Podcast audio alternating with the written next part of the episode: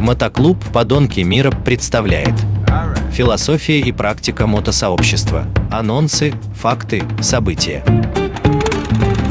Всем привет, с вами Мотоклуб «Подонки» и в этом выпуске мы продолжим беседу с мотоциклисткой Натальей Капитоновой. В Азербайджане встретила русскую женщину, которая замужем за азербайджанцем, рассказывая о том, что очень переживала, когда ехала. Она говорит, вы знаете, говорит, не переживайте. Здесь мужчины очень достойно себя ведут, никаких приставаний, никаких э, неприятностей вы не встретите. Все, что совершают наши э, кавказцы в России или где-то, это люди, которые не нужны и у нас на родине. Всем советуешь Кавказ кататься, да? Кавказ очень замечательный, очень гостеприимный регион, поэтому рекомендую. Единственное, где я удивилась тогда, очень удивилась, мне не очень понравилась Грузия. Я всегда вот грузин считала гостеприимными людьми, но мне настолько не повезло, что вот 50 на 50. Вот мне Витас порекомендовал человека в Батуми. Великолепный человек, э, замечательная семья. Э, они меня принимали, да, я оплатила деньги. Но это были очень гостеприимные люди. За эти деньги они меня и кормили, причем небольшие совсем. И пели, и плясали, и на пляж водили, и катали на э, машине. Вот эти тосты длинные говорили. Тосты, тосты говорят по 10 минут, потом пьют вино, когда грузинские тосты да, длинные. Да, да, замечательные тосты говорили. Вообще, я говорю, я вспоминаю Батуми как какой-то рай именно с этими людьми. Замечательные люди были. А в Тбилиси мне очень не повезло. Какие-то, что таксисты, что хозяин гостиницы, что, условно говоря, вот отправили шашлыки кушать шашлыки такие невкусные были, что просто. Значит, правильно говорят, надо э, кому-то ехать, и чтобы там тебя кто-то курировал, встречал, ждал, поэтому, наверное, вот поэтому там все и гостеприимно. Надо быть в гости, надо ездить, а не просто так. Ну, наверное, да, хотя вот, э, честно говоря, в Азербайджане я встречала людей, которые просто, ну, просто люди, которые там встречались мне на заправках, в магазинах, оказывали знаки внимания, пытались рассказать, э, где лучше, как лучше, что посмотреть. То есть это были абсолютно чужие люди, абсолютно незнакомые, которые ну, никаким образом к мотодвижению с мотодвижением не связаны. Причем там даже кофе угощали. Я сначала немножко так э, опешила, насторожилась, а мне говорят, знаете, мы просто гостеприимные люди, вы не переживайте, просто мы видим, что иностранка, ну, девушка, опять же, те же слова девушка из Беларуси, для нас это удивительно, мы хотим просто высказать вам знак внимания и уважения. Ну, получается, еще раз, вся твоя история рассказывает о том, что девчонки, садитесь на мотоцикл, езжайте на Кавказ, кайфанете, да?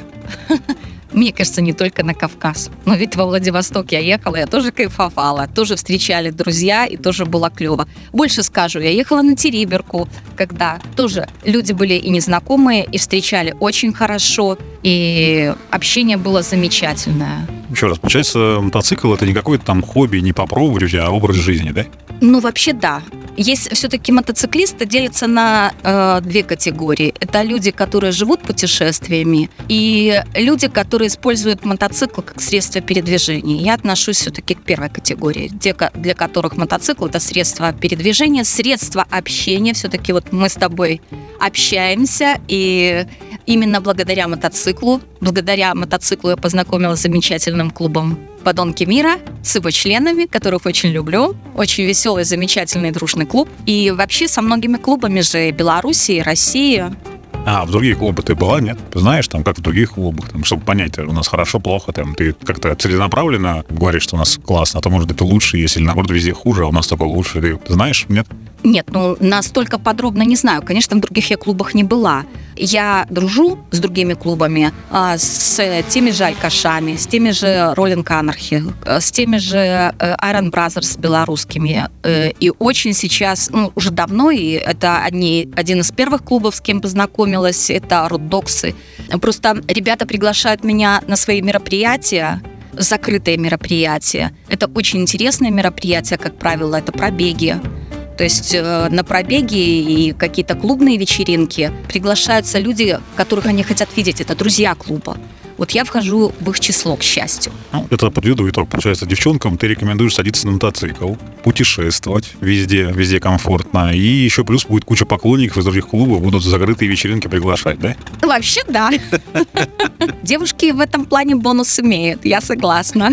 Ну, а на какой у тебя любимый мотоцикл? Любимый мотоцикл? Ну, наверное, тот, на котором я езжу. Не, ну, может, просто кто-то другой хочет. Там, знаешь, бывает у нас как-то некоторые, наоборот, не ездят на мотоцикле, потому что не могут купить, который хотят. А ты, например, может, тоже какой-то хочешь, но ты ездишь на том, который можешь. Там, ну, какие-то... На что садиться надо? На маленький там, как ты говоришь, Яву ты села первую, да, или что там у тебя, Яву, или надо сразу на литровый спортбайк садиться? Что ты девчонкам посоветуешь?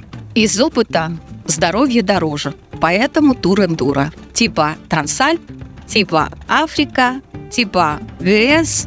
Это мотоциклы комфортные на любой дороге, на любом покрытии. Потому что, к сожалению, у нас дороги не хайвеи, и потом лечить спину совсем не хочется. Не, ну а обычно же, насколько знаю, девчонки выбирают туфли, э, тоже, которые ходить неудобно, но красивые. Поэтому они мотоцикл могут выбрать не тот, который удобный, а тот, который красивый. Ты им предлагаешь удобный. Ой, Саша, я забыла. Есть же девочки, которые, как мальчики, от бара до бара. Тем любой мотоцикл подойдет. Даже который не заводится, да? Для фотографий. Да-да-да. А те, которые ездят, те выбирают мотоцикл, который комфортен на дороге. Это не спортбайк, это не чоппер, это, конечно, вот какой-нибудь двель, пан-европеан, что-то там. Ну, получается, самое главное, это не мотоцикл, а самое главное кататься на нем. Конечно. Поэтому я говорю, надо любой мотоцикл. Я все время говорю, надо любой мотоцикл, чтобы катался, чтобы ты мог на нем катиться куда-то, путешествовать. Как это? По мультике «Качу-качу, куда захочу». Саш, ну нет, ну я не знаю, как на спортбайке в полусогнутом положении можно много проехать. Ну вот мы ехали во Владивосток, Э, проезжали по тысячу километров практически каждый день. Сможешь ли ты на спортбайке ехать? Ну вот ездовых у нас было таких конкретных, э, что по 1000-1200 это 8 дней. Сможешь это на ну, я тебе скажу свой опыт. Конечно, нет, не смогу, но зато поэтому я на Галде езжу, потому что мне нравится. Я когда приезжаю на Галде, меня все вещи сразу я в кофры положил и сразу иду на дискотеку. Мне, мне не надо какие-то там снимать сумки с мотоцикла навьюченного, там тащить в гостиницу, переодеваться. Я на голде сразу переодеваюсь, слезаю, и у меня хватает сил еще пойти на дискотеку. Поэтому я очень голду люблю. А в чем проблема с моим трансальпом? Нет. Ну, у тебя же надо там кофр оттащить, отцепить куда-то надо, переодеться. Сколько у тебя вещей хватает? Или ты с собой берешь, как я, трусы, носки и деньги? Сашечка, ну я же девочка, мне нужен горячий душик. Конечно, мне нужно привести себя в порядок. Ну, я девочка. Тут рассказывал, я то ли Белов, что когда он с кем-то там собирался, а там утюг с собой тащили еще. Вообще, дорожный утюг и дорожный фен у меня есть. Они маленькие, компактные. Но самое интересное, если ты про веселую историю, э, Первый человек, с которым я познакомилась э, из Красноярска, это был дядя Коля из клуба «Кентавры». Вот, и, собственно говоря, э, потом я уже с остальными ребятами познакомилась, но именно он как-то вот сподвиг меня поехать в Красноярск. И вот мы сидели с ним на слете в Донецке. Э, тогда сирота этот слет делал. Я сижу в окружении 12 мужчин. Одни, один там, Наташа, пиво хочешь? Я, нет. А это были молдаване, русские, украинцы, белорусы.